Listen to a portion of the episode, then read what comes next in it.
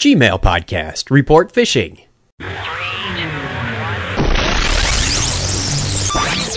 This show is a proud member of Friends in Tech at friendsintech.com. Welcome to the Gmail Podcast, a collection of short hints, tips, and tricks to help you get more from your Gmail account. I'm your host, Chuck Tomasi.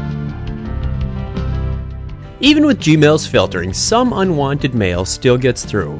One type of unwanted mail is called phishing. That's P H I S H I N G.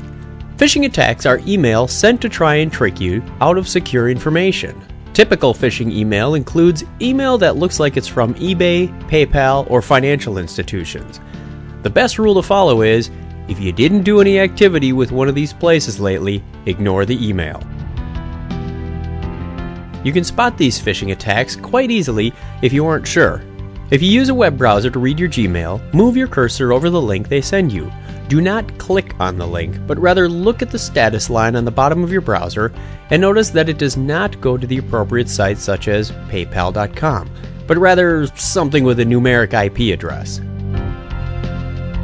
If you spot a phishing attack, it helps you and others to report it so Gmail can improve their filtering in the future.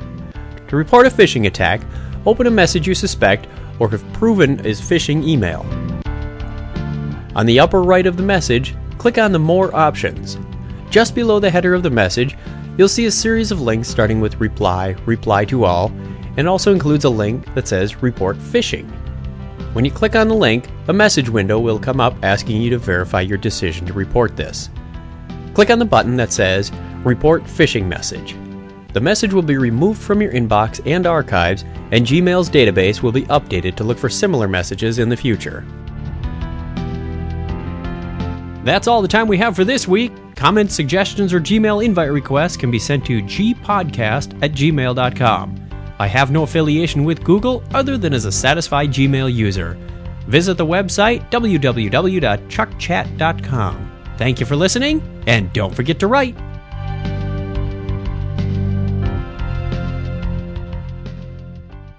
You've got Gmail.